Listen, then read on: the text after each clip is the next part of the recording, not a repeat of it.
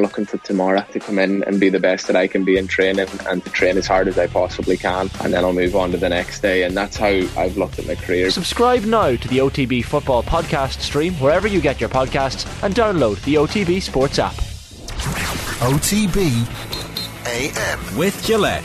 Get into your flow with the new Gillette Labs Razor with exfoliating bar. This is the final episode of the Gillette Labs Performance Rankings. You know, that wasn't an All Ireland winning performance. Probably should have won the game based on their second half performance. Is it a step too far to say it was the performance so far of the World Cup? Maybe not. OTB AM's performance rankings with Gillette. I'm, I'm, I'm scratching my head at performances which just lacked that intensity. I, like, I picked a really bad time to call it quits because this Aston Villa narrative over the course of the season, this would have been a very entertaining thing to be kind of have a front row seat to Aston Villa TV, which OTB can, can often be between yourselves and Mick over the next few months. And I just hope that Steven Gerrard hangs on for the sake of the OTB AM viewer because I suspect that things will be quite interesting around here. Um, what do you want to say about Steven Gerrard, who is in at number five, He- the reddest of the red this week? He he appears to be out of his depth, right? It, it doesn't look like there's a plan in place to wrestle back control of the, the situation, and it's now been long enough. It, it's sustained over the end of last season and the start of this season. You can't overreact. It's only the first game. Can't overreact. It's only the second game. Can't overreact. It's only the third. Can't. Oh Jesus, this isn't getting any better, is it? Uh, and so. The uh, midweek fixture this week is Arsenal, and the weekend fixture next week is Manchester City. And then after that, it's Brendan Rodgers. If Brendan Rodgers is still in situ, he might be, he might not be. He might have won two games in the meantime, and Brendan Rodgers might be the one who, like, I should be the next Liverpool manager that everybody talks about. uh, so I, I, it doesn't end well for Steven Gerrard at Aston Villa. I think we can all agree on that now. That what what we're what, what we're witnessing is some kind of managed exit. Surely, What do, do you want him out before the two tough fixtures? Well, it depends on who's coming in. Like the the list of next Aston Villa manager, um, Phil was making the point outside. What could happen is that uh, Brendan Rodgers gets fired before that Leicester game, and then gets the Villa job, and so that's that's one. I mean, could they go back to the old firm and get the right guy this time? Probably not. Is Ange Postecoglou going to come and take? He probably isn't. Just get Like, Van Bronckhorst, Van Bronckhorst at this stage. Mm. um, probably not. would Brendan Rodgers take the job? Do we think that like uh, Well, if he gets sacked from Leicester, if he gets sacked? But like, are we not saying that Leicester's fault lies in a different place than Brendan Rodgers? Obviously, the managers to take blame, but they haven't signed anybody. Yeah, so I, I would definitely, I, I would say there's uncertainty there in a way that there isn't a Villa. Like the Villa owners are putting money in and they're trying to sign players. Uh, it just feels a little bit s- haphazard. The recruitment has not been hugely impressive in every step of the way. There's, there's players who they've signed who basically have never played. And they have a bloated squad at the moment. And they've players who Ajax are trying to re- replace Antony with one of the Villa wingers who never plays for Villa. And you're like, maybe somebody at Ajax knows a bit more about football than somebody at, at Villa at the moment. Is there a possibility? So anyway, Yeah. Well, like- I mean, it, it, I'm not sure. Like, it's it's interesting that you say that that Aston Villa are well resourced and they have a good structure that would be enticing to someone like Brendan Rodgers. It also means that the blame is squarely at the door of Steven Gerrard. Like, are we are we seeing new things that have developed even from week one and week two? Like, is the the fact that new bad things? new bad things is what I mean. Like, I mean, the, it, or is, are the bad things that continue to be bad? Does that just make it all worse? When, like, for example, not having Buendia and Coutinho in the same team, I presume that's something that Villa fans are like uh, exceedingly frustrated about, and it's just getting worse the more that kind of goes on. I don't know if Villa fans want.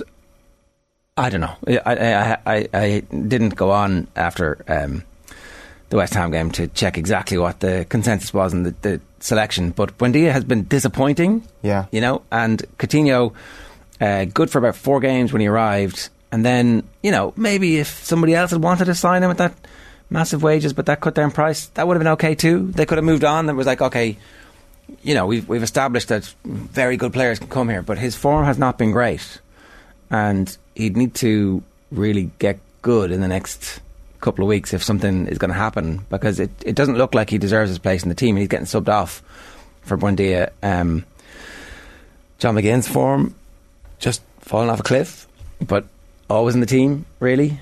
Um, and it just appears as if uh, i- i- after matches, Steven Gerrard comes out and complains about the players lacking imagination or the the, the um, team lacking creativity, and it's like, well, uh, have you any influence over that? Is this like a is this an artwork in a gallery you're watching, or is this a, a team who's playing to your template and your selection?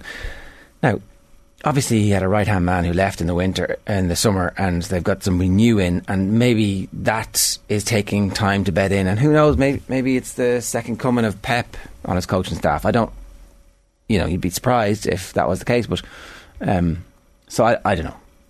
Probably it looks like at this stage he's had enough opportunity over the course of his time at uh, the end of last season and the start of this season, and there's been no significant uptick in performance or no architecture that the team's built on, and no sign that they're making any progress. And so, therefore, you have to say, how much more time does he get? He, he obviously he gets extra time because he's Steven Gerrard, right?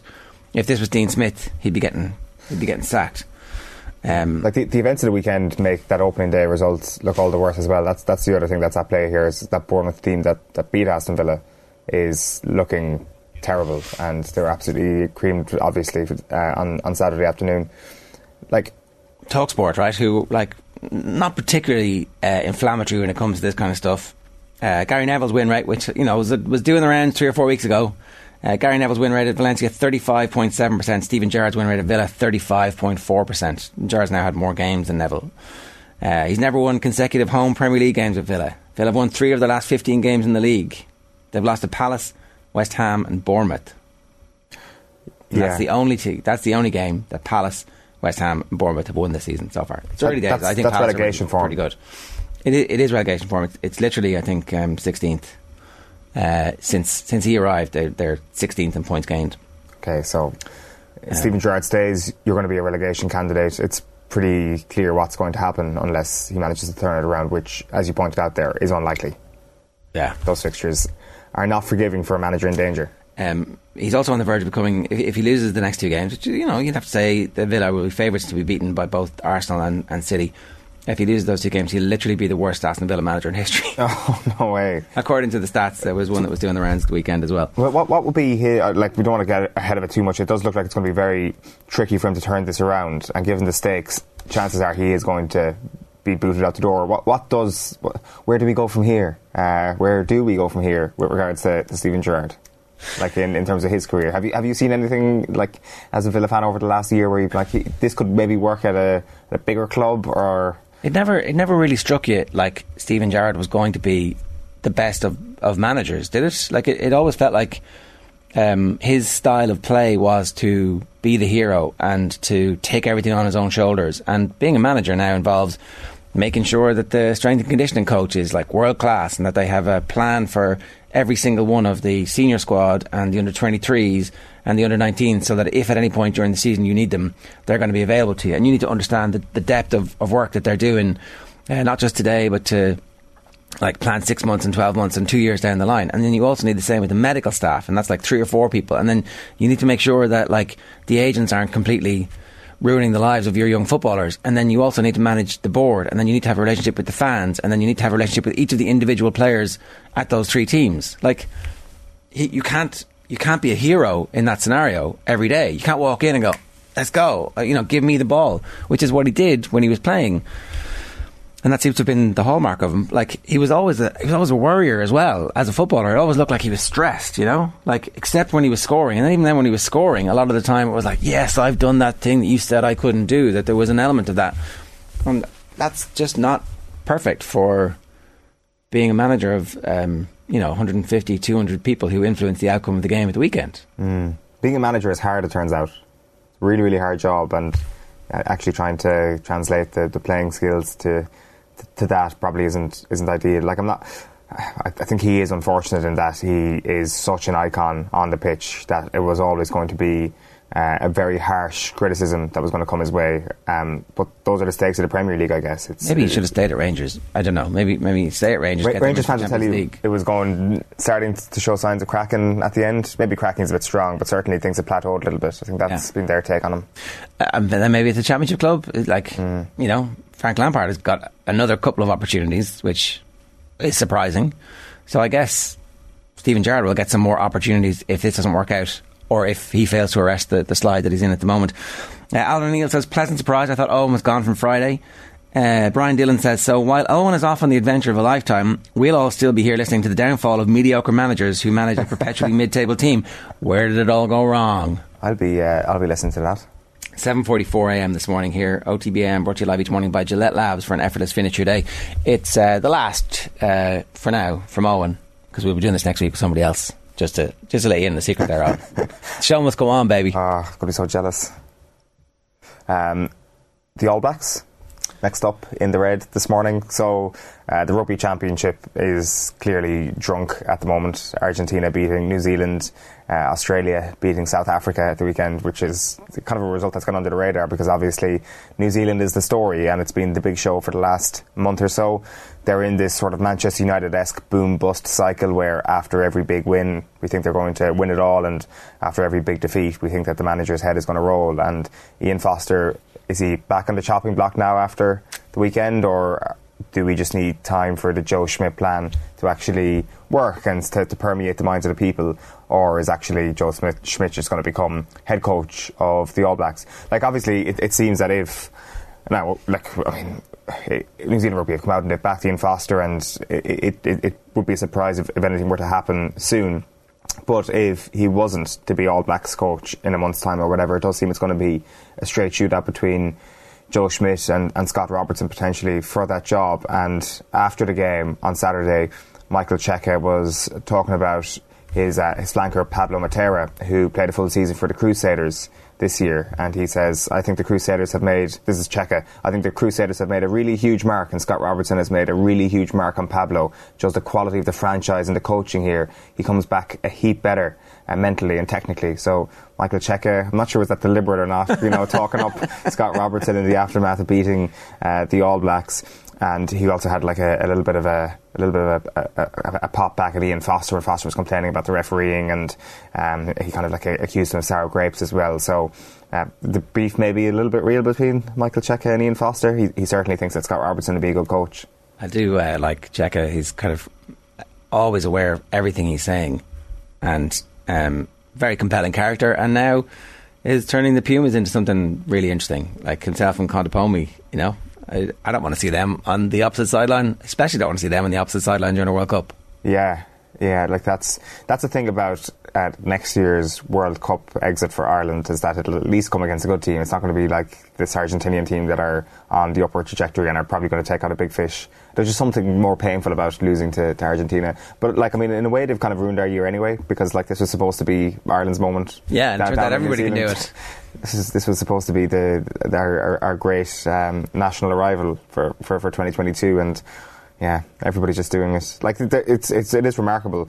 So some of um, the had like Argentina failed to get up within 15 points, um, something like that, maybe 12 to 15 points in New Zealand at any point in their history. Uh, never mind actually beating them on New Zealand turf, and then they managed to to go and actually beat them on the day. So yeah, it, it was a remarkable result for them on Saturday.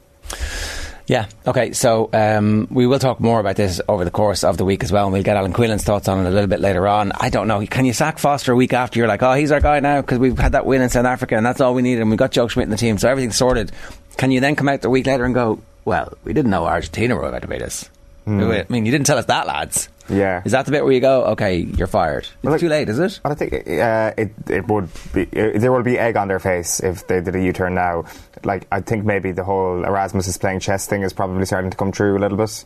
Um, that's you know like clearly the South Africa team has not played as well as they possibly could over the last two weeks or the last two rounds. So um, I think maybe South Africa have kept Foster in a job and potentially have uh, opened up the pathway for them to be beaten at next year's World Cup. Uh, overall, I felt they got away with some stuff at the breakdown, not releasing the ball carrier on the ground. We weren't able to deal with it, said Foster. It was an area we got hammered in the penalty count at critical times. I'm a little bit bemused by that. Cheika, well, he'd be an expert on it because his team do it all the time. So, he should know. I do love that. right, what's in the amber?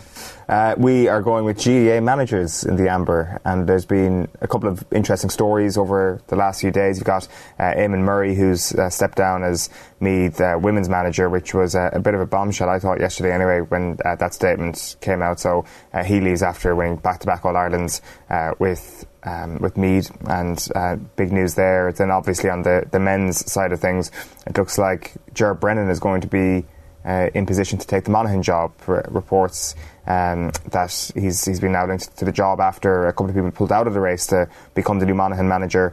And the other, I guess, bombshell, uh, at least when it comes to reports over the last 24 hours or so, is the news that Conor McKenna is going back to the AFL, or so it's been reported. That is not something that uh, I expected to, see happen. It said that he's told their WhatsApp group um, that he's heading back to the AFL. This is like this would have a significant impact on their position in the power rankings, right?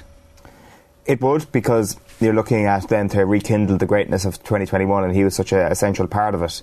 Like, I mean, he had a poor season this year, I, I suppose, and like, I, it's hard to kind of say that too many Tyrone players didn't have a poor season, so it's kind of hard to, to pick him out. But um, like, I wonder is the, are these two things linked? Him having not a great season, Tyrone not having a great season, and also the decision to, to go back down under. Like, was the year that bad for Tyrone? That it's actually forced Conor McKenna to be like, screw this, I'm actually done. Or was actually his was his coming home always going to be a short term thing? Was it kind of a COVID related decision? And now kind of life is back to normal, and, and he has his All Ireland medal, crucially. Is he just like I want to go earn money and live in a great country again? I mean, it, it's you can see it's the the Tadhg Kennelly blueprint, isn't it? Come home, go back, it never felt like that was his plan, though. It didn't. It, it definitely didn't. It felt like he was here for the long haul. But then, if somebody rings you up and says, "Here, listen, we have a contract for you," it's hard to turn that down, right? Yeah, like I guess the, the, he had experienced all that before. He, he knows what it's like. He knows what the, the pitfalls of it all, and he, he had obviously weighed it up before that he was going to leave that behind. But things change, and like as I say, getting that All Ireland medal, like that could be the, the, the, satisfying element of it all. That he's, he's his job here is done, and maybe if he hadn't that All Ireland medal, maybe he'd, he'd be hanging around to try and get them over the line. But it does, of course. Like, of course, it impacts on like where, where you're looking at next year with regards to, to All Ireland contenders. Because even if he wasn't a starter in the team next year, he'd be a hell of a player to bring on. Like he was absolutely sensational throughout 2021, and the ease with which he managed to slot back into Gaelic games was actually pretty stark. And, and they used him really intelligently. They, yeah. they, got the most out of him in games at different times, and they, you know they they did manage that squad perfectly when they won the All Ireland. So it's very interesting to see what kind of a setback this is for Tyrone when it gets confirmed. Um, and if it gets confirmed, um, Ger Brennan's reputation is obviously soaring. He's he's been involved with Moorfields and uh, with one of the um, counties. Uh, what did I get this wrong? Was it Wicklow or Longford? Carlow was it? Carlow, yeah. Yeah. Um, so a bit left field, but that'll be interesting. You know, the the young managers who are still like basically playing the game up till eighteen months ago. I think um, that there's definitely a trend for those having an impact early doors on counties. I, I don't think Monaghan are done just yet. I know, talking to some Monaghan people recently, they were um, a bit down on the talent coming through and the age profile of some of those players is creeping up um, and they're getting old as a group as opposed to an influx of new talent. But you know, one last hurrah, get the band back together. Why not? Well, that's it. It's a one last hurrah mood, which kind of feels like the theme of the GAA off season. Like obviously with no you know intercounty action over the last month, things have kind of been amplified a little bit more. But you look at that Monaghan situation, and you look at their generational talents and Conor McManus. That that is probably the, the, the main thing for the new manager to get right. How do we get the most out of his last few years in a Monaghan shirt? You could say this very same thing will be asked of the Donegal manager when they come in. How are you going to get the very most out of Michael Murphy's twilight years? And to be honest, it feels the same with Mayo and Kevin McStay. It's like Cillian O'Connor and that cohort of older players in the Mayo squad. They've got a couple of years uh, left in it, but how do you make the most of them uh, and put, and play them in conjunction with the, the new talent that's coming through? So it, I think that's kind of fed into the noise over the last month. This idea that you know the, the, these managerial importance are really uh, appointments are really really important, and uh, I think a lot of counties are kind of looking looking at last hurrah territory. And maybe even Dessie Farrell is thinking that as well when, when he looks around uh, the dressing room and sees someone like James McCarthy. How do we squeeze the life out of this one last time? Like 2023 is shaping up to be a very interesting year. Yeah. You're going to miss the whole thing, Owen. Yeah. Could be back for it. Who knows? This is the longest off season of all time. Uh, inter-county off season. It, yeah. It's it's very long. So so what the implication there would be that you'd be back in like three or three or four weeks. Is it? Does it if I mean that's going to be very difficult for you to just. Will will you just say nothing? You just Just appear one day. How you lads? Yeah, yeah. Good weekend last weekend. Yeah. Yeah. Here's here's my um, here's my performance rankings. Oh, when we dropped that slot while you were away. no one had the the pizzazz to carry it off the way you do. Yeah, Monday morning pizzazz. People will miss That's that. that's what people will associate with you for sure. Definitely the, the, the energy we bring to proceedings. So what what what is the over under on how long you're gonna how far you're gonna make it and how long you're gonna be away? Over under, I'd say mm, six, seven months. Right. No, eight, maybe nine. Big difference. I don't know is the full uh, is the, the answer. Uh, like uh, people expect like very interesting answers uh, when they're asking me about my plans and all that. and I actually don't really have many plans uh, in terms of like specific things or, or time slots or anything like that. Um, just gonna sleep for a couple of days and then think about it. In in America. Yeah. In inexpensive hotel rooms. Yes, exactly. There you go. That's good. Why, yeah, fair enough. Um, and uh, what's your expectation like? Because you're going to do a bit of bussing around, are you? Yeah, yeah, a hundred percent. Like I've been warned about this. That uh, What have you been warned? That's interesting. uh, well, it's just hard. Like because I'm just doing a couple of days in the states before going further south. People just say don't get the Greyhound bus. I'm The like, Greyhound murderers. Yeah, exactly. And I'm like, that's exactly how I'm planning to, to get around the country. I have been on one before, and it was a lovely experience. I don't know what people talk about. This will be, this clip will be played like on the nine o'clock news as shocking news emerges from uh, across the Atlantic. You see, by saying that, you, you, you that's you're warding off the possibility of it by tempting. That's it's a, a wise decision to talk about these things openly because The man who thought he was uh, smarter than the Greyhound bus. Um, serial killer. yeah, I mean, you hope it'll be like a, a famous serial killer at least, not one of those ones that we never hear about. yeah. Like I, I want to be part of like a true crime documentary at some point. Then they'll play this clip. Yeah. Seven fifty-five this morning. We're moving to green.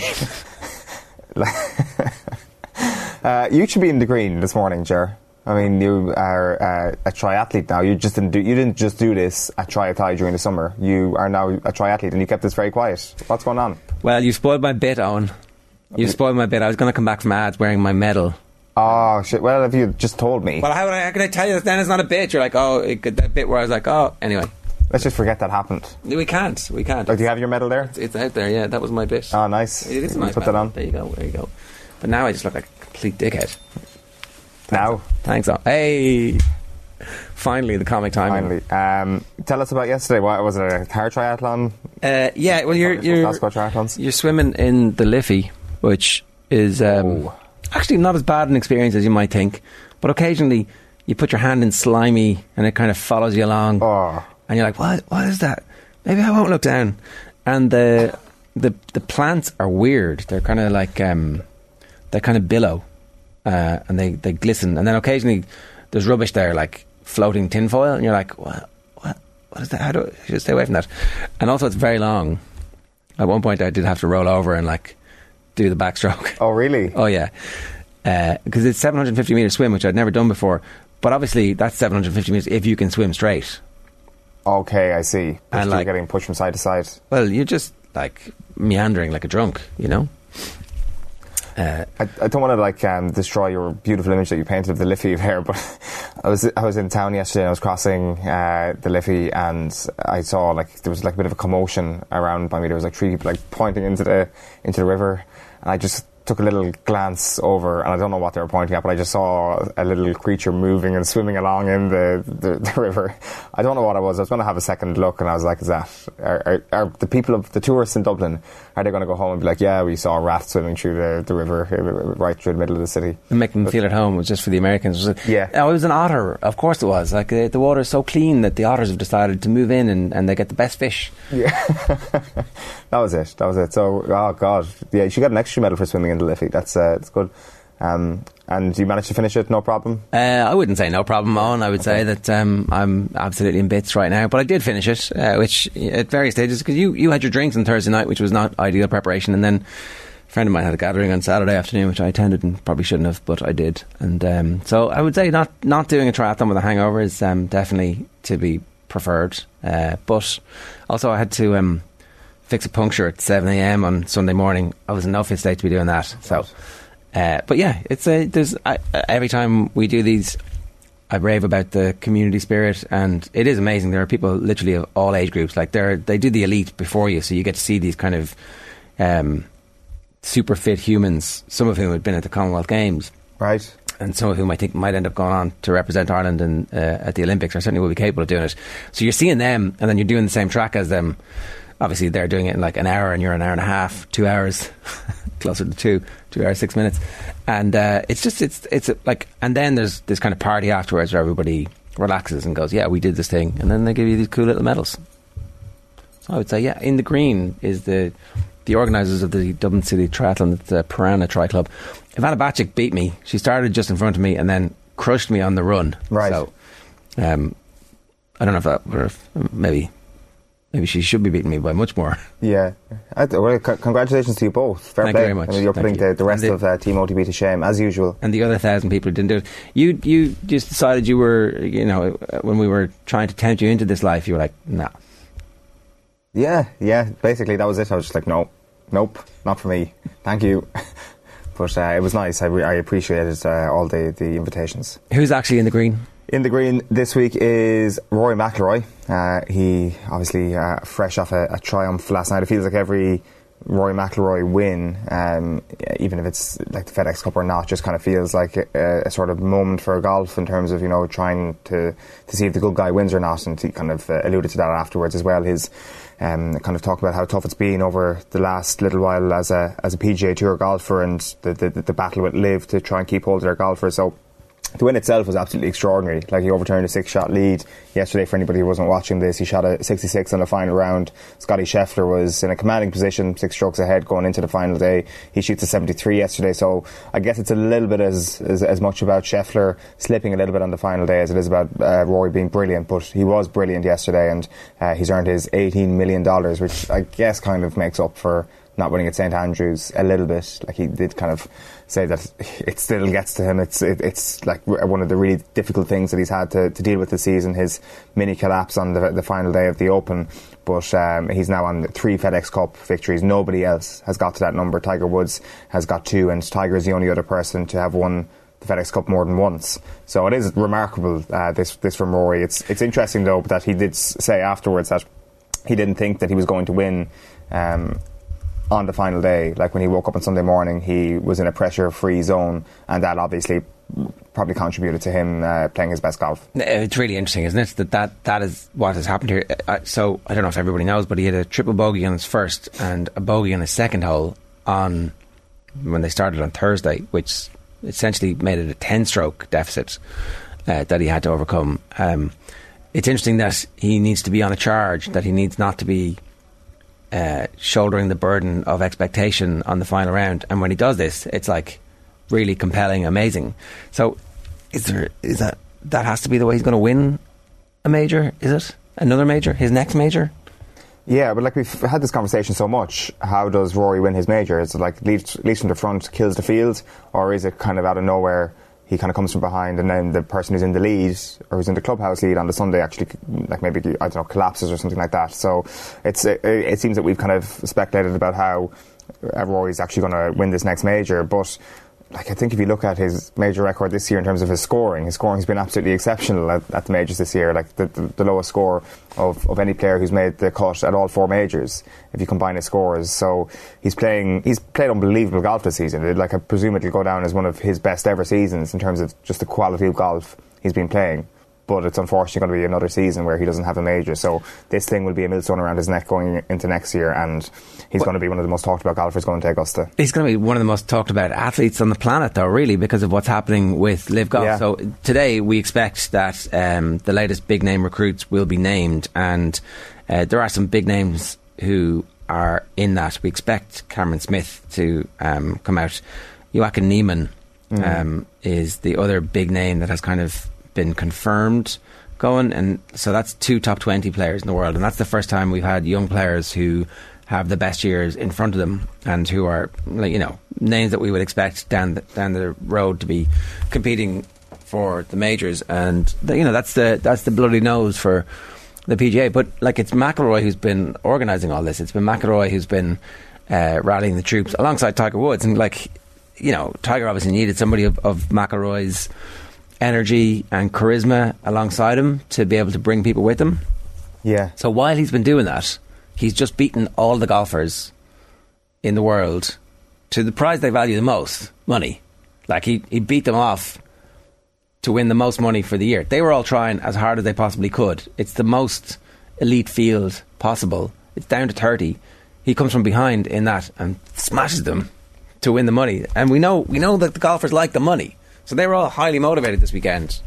And he beat them while at the same time saving golf. That's not bad. It's yeah. Could maybe could maybe Rory get some love in Ireland now? well, I missed the Irish Open that one time. What? He just saved golf. Um, well, the one thing, like just to you know, not to be negative about this, but Tiger and Rory, you would have to say their message isn't working. Like they, on some level, are failing when it comes to trying to persuade the other golfers to stay on the ship.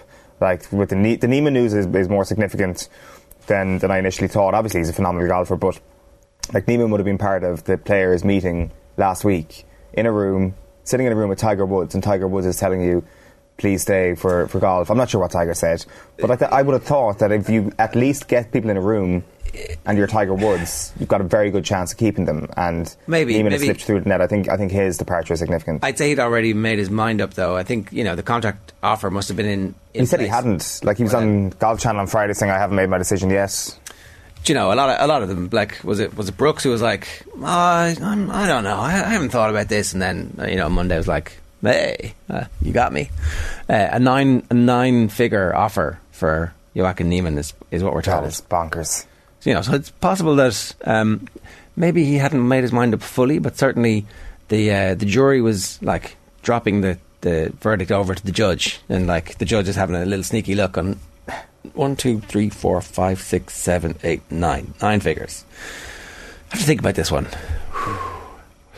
You know, that's what Yeah. happens. Niemann's looking at McIlroy's 18 mil yesterday and being like, "That's cute. Well done, Rory." I got it last week. Yeah. Yeah, this is um, this is only going one way really, and uh, like, like there was other reports over the course of the weekend as well. You've got like Mark Leishman, uh, Tringale, and Harold Varner moving as well. Uh, Tringale, I think, is actually confirmed that, that he's moving. So uh, Cameron Smith um, and Niemann, the two the two big fish that they're about to catch this week. We fixed it for you so you could have Arsenal as the, the last Yeah. green in your last ever Gillette Labs performance rankings. Yeah, like I mean, Celtic and Liverpool fans both being like, "What the hell is going on?" That Arsenal managed to pip them to the post. To be fair, it was Cullum's idea. He just wanted Arsenal to, to be in the green, and you know what? They deserve to be in some shade of green. May not be as green as Liverpool or, or Celtic or teams that managed to score nine goals in a single game, but at some point at around 7 p.m. on Saturday afternoon, it looked like Arsenal were going to start arsenaling again. You know, the late news that Thomas Partey and Alexander Zinchenko had been injured in a training session felt quite Arsenal beforehand. The fact that they were on the crest of a wave and then concede and go behind to Fulham felt quite Arsenal. And then all of a sudden, you know, Arsenal came from behind and Gabriel making up for an error. Martin Odegaard showing the, the grit and the reason why he was given the captaincy. All of that stuff felt very on Arsenal. And it feels, if we want to get ahead of ourselves, like a club that's been somewhat transformed. Like even watching on television, the Emirates looks like Highbury at its peak. And I often wondered did the Emirates just get a bad rap for years just because the Arsenal team that was playing there wasn't very good. And I think Arteta kind of made, uh, uh, uh, like he alluded to this afterwards, where he says that somebody told him that it's it's the best mood he's felt uh, at a club since the Highbury era, or that the Emirates felt like Highbury on, on Saturday. And that's just because the football team is winning and they've got uh, a team that they can get behind and they've come from behind to, to win a game. And I think that every stadium uh, is rocking when their team is playing well. So their form is excellent. They play Manchester United next Sunday, obviously after Aston Villa. So that's going to be the first significant challenge you'd have thought of this Arsenal team this season. It is way too early to assume that anything special will happen this season. And the objective is very much the same as it was at the start of the season, which is to, to get top four. But uh, they're looking. There's just an element of grit about how they had to win on Saturday night. But as Richard Keys said, uh, it's Fulham. Stop celebrating. Stop celebrating, Arsenal fans. Did it's he? Fulham. Did he? Oh yeah. Oh well, On Fulham- beIN Sports. Yeah. Fulham pretty good, right? Fulham, Yeah. Fulham are going to be tricky this season for a lot of teams. They've got a lot of things that you would want to be a team who finishes 12th or 8th, and uh, they're going to take points from better teams than them. And they already have when it comes to Liverpool, for example. So uh, they've, they've definitely proven that they're going to be a, a, a, a kind of like a pebble in the shoe of a lot of teams this season.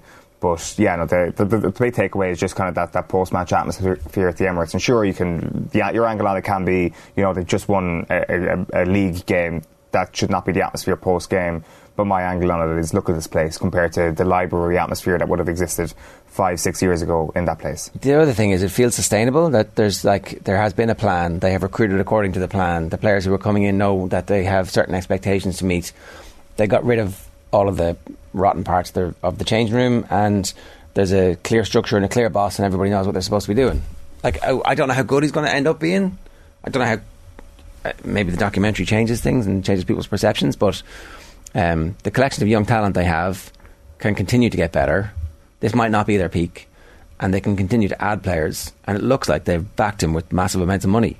Yeah, and if they manage to add another piece of the jigsaw before this window is done, obviously we're only a couple of days away. Then you think that it could be a quite a special season. Like if they manage to to get Youri Tielemans, for example, would, like it's just that area of the pitch where Arsenal maybe need a, another body or two.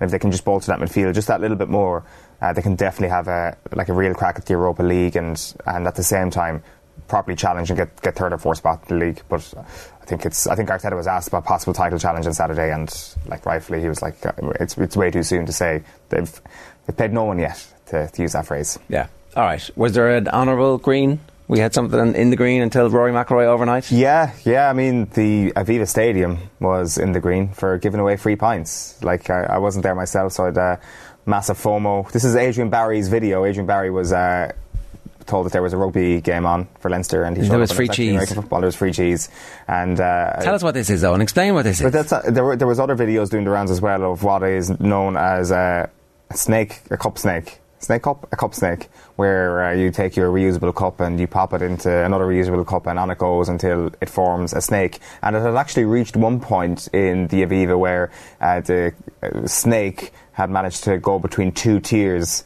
of the stadium, and there was a massive cheer when the cup from the upper tier managed to go into the cup from the below tier. So this is a, a high watermark of uh, of sporting action. Like I got a push notification off the ESPN app on my phone on Saturday, and it was like pints galore in Dublin, free bar, and all that. And like this is the this is perfect international marketing for the city of Dublin. I mean, this is just such a big win for for everybody involved. That's the thing. You can imagine that there is somebody somewhere with their head in their hands, going, "Oh my god, this is a disaster," and then afterwards, everybody's like uh, well, we're definitely coming back next year. Yeah, the publicity was, was not a bad thing. The game was pretty extraordinary. Like uh, when I was out and about on Saturday evening, got chatting to a few Nebraska fans who were absolutely fuming with how things went for them.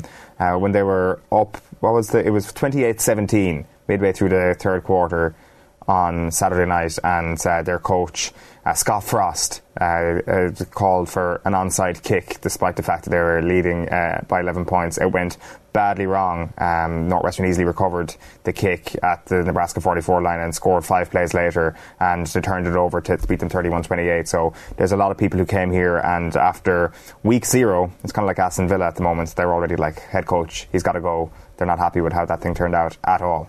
Yeah. People blaming, uh, I saw one tweet, it was like, uh, well, you know, the uh, Northwestern head coach uh, is Pat Fitzgerald and he's Irish, and uh, the Irish officials were always going to, to work in his favour. So there's uh, perfect levels of, of sour grapes out there. It was an absolutely massive success, I think, all told. next year is Notre Dame Navy, and then we'll see what, what happens after that, but it's going to be firmly established. And here's the thing there's not much other sport on, big time filling stadiums that everybody's going to be able to go to in uh, August next year. So. Mm. They have they have the pitch emptied for whatever reason. Uh, right, that's this week's Gillette Labs performance rankings. OTB AM's performance rankings with Gillette.